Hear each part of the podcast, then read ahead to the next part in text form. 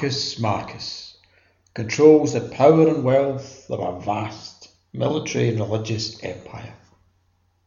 Yet one horrific crime threatens to destroy everything in his world.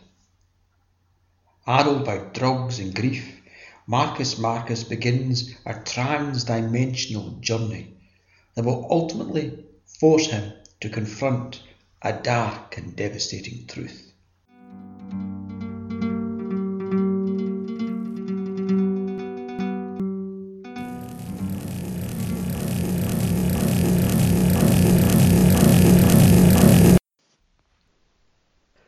Chapter 52 The End of War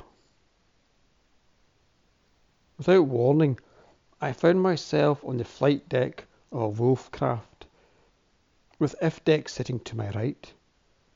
To his right sat Admiral Jack, her hands gripping her knees as she leaned forward, as if willing her sightless eyes to see the two figures sat in the seats in front of us. A sudden burst of relief left me light-headed, almost giddy. The ritual of invocation of the infernal and the eternal was over. Somehow I had survived and returned to the Wolfcraft wee scunner. Yet Ifdek and Jack looked different. Given what I had experienced, it was only to be expected that the ones familiar looked not quite the same. But there was no sign of Augur Kokhani or Flight Commander Talav. Other data seemed to be missing inside my head, but that was okay too. There was no need for alarm. I was probably still recovering from the ritual. It was only a matter of time before the gaps in my memory filled up. Then I looked at my hands. Surely the ritual would have left a scar on my right hand, but there was not a trace of the blade. There was bruisings and nicks as if I'd been in a fight, but of the ritual blade's incision there was no trace. A disquieting sense of deja vu began slowly to crawl up my spine. My right hand not only lacked the mark of the ritual knife, it was unmarked by the five decades of my life. It was smoother than it should be, less worn and lined with age. I looked at my left hand and disquiet turned to horror. For there in the third finger was a simple wooden band veined with gold. My wedding ring. I knew then where I was and when I was. I was sat in the cramped flight cabin of the Wolfcraft Abitia Stramash, about to witness what was supposed to be the end of all war. I could change nothing. The narrative had already been played out.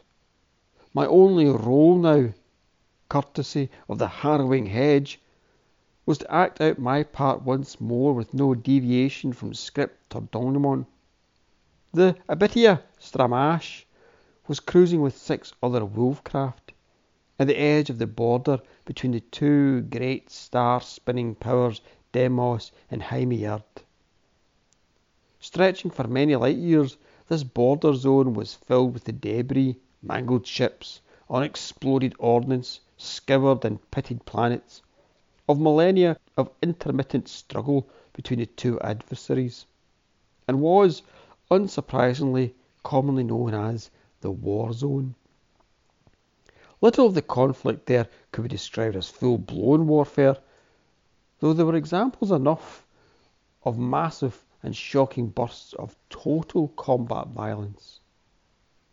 Rather, the interminable low level of fighting had all but destroyed any hope of social, economic, and cultural cohesion.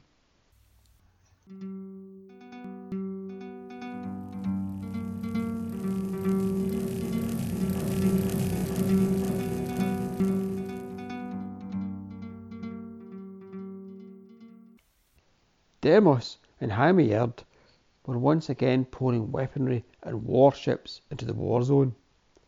But this time they were in alliance. They had vowed to destroy the hostiles, the piratical anarchists, aberrations, and heretics whose mastery of asymmetrical warfare threatened the stability of the three zones of humanity. The third of those zones, the League Unsundered, had contributed a number of ships. These were small and lightly armed, mere decorative birds, as it were, in comparison to the hawks and eagles of their allies.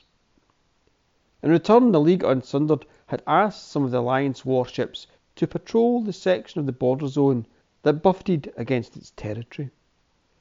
The Wolfcraft Abitia Stramash was one of the ships assigned to that task. At the front of the flight deck sat two pilots, both wearing headphones. From their remarks, I gathered they were switching between listening to the ongoing operation and to the media coverage of it. One of them, Flight Commander Zandra, turned round and smiled. Hey, troopers, any of you want to give an interview?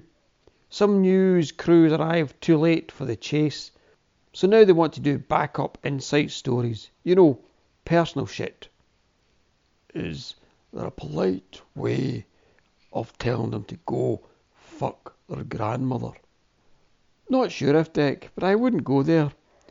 They could begin looking at the personal issue behind the statement. Trooper and grandmother. A love that shamed the galaxy. This raised a brief laugh from Ifdek. Zandra listened to the comms feed for a few minutes, then looked up again. Okay, I'm getting a clearer, if weirder picture of what those dickheads want. They want to discuss poetry. What the fuck are you talking about? This from Admiral Jack. Only she was still a lieutenant and still angry and confused about her recent loss of sight. Troopers, I am trying to be friendly here, but I've my orders from Captain Errol. We've all to accommodate the media. Let them feel they're fully involved in this historic occasion, the end of all war. What's the poem? I asked. Some shit that's just been written. Apparently it's gone viral, inspiring billions to heroic and selfless deeds. Zandra gave a snort. this is good. After listening to an extract in her school, a seven year old girl jumped into a burning building and rescued a tramp. Tramps, muttered Ifdek. Fuck seven year old girls. I looked over at Ifdek. Part of his scalp had only a thin and patchy covering of hair. Paedophilia, as well as granny banging, I said. Seek help, man. Ifdek grinned. Okay, he said. If we have to do this, we might as well do it right. Tell us more about the poem, Flight Commander. Zandra listened for a moment, then turned and muttered a few words to her fellow pilot. Assured by her colleague's nod, she pushed her chair out and swung it back to face us. OK, let me see. The synopsis says it's about heroes whose exploits will ring down through the ages. The heroes are known collectively as the Broken Dozen, whatever the fuck that means. I think it means eleven, said Jack. Only eleven of us survived the engagement that brought Captain Errol to power. Zandra nodded. That's right, it's about you guys. Congrats. Not everybody gets a poem written about them. Does that mean you're famous? Jack ignored the question and said, Three of us here with you now. Ifdek, Mr. Marcus, and myself. Captain Errol and the others are off leading the Armada against the pirates.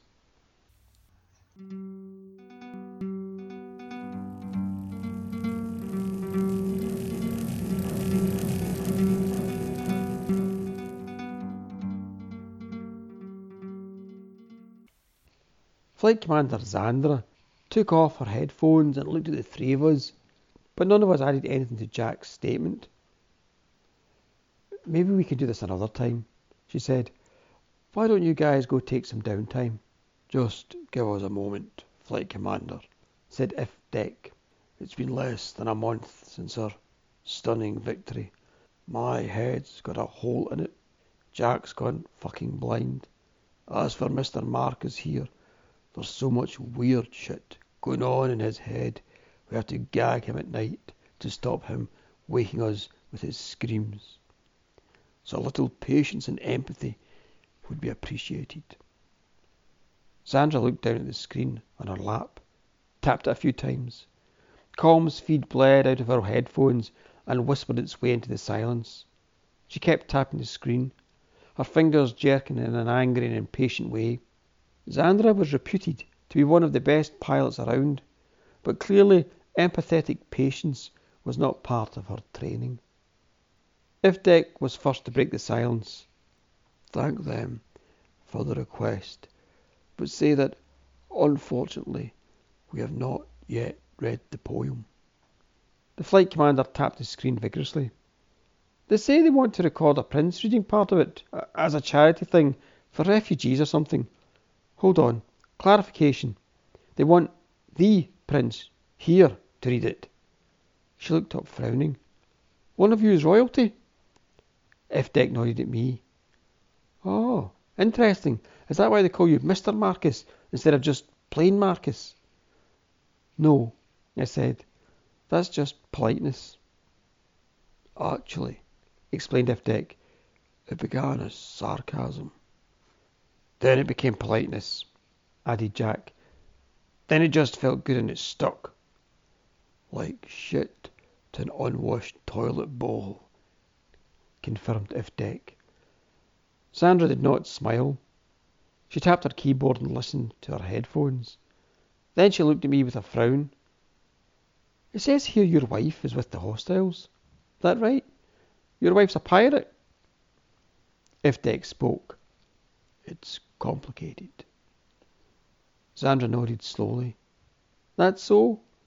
Maybe you can explain it to me. She quickly checked the screen again, then looked up and said without a trace of irony, Looks like nothing's going to happen round here for a while anyway.